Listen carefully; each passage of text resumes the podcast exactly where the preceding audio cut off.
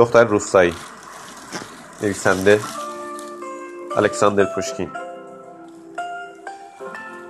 ایوان در سرزمین های دور به عنوان یک نگهبان مشغول کار بود. در سال 1977 او کارش را ترک کرد و به خود بازگشت.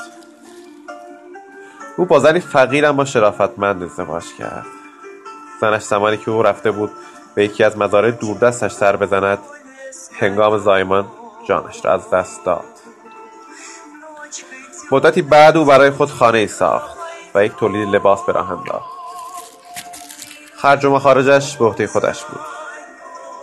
به جز روزهای یکشنبه که لباس راهبان را می پوشید بقیه روزها ژاکتی با وقار به تن داشت. با اینکه خودپسند بود اما همه او را دوست داشتند و او را فردی عاقل میپنداشتند. به جز همسایهاش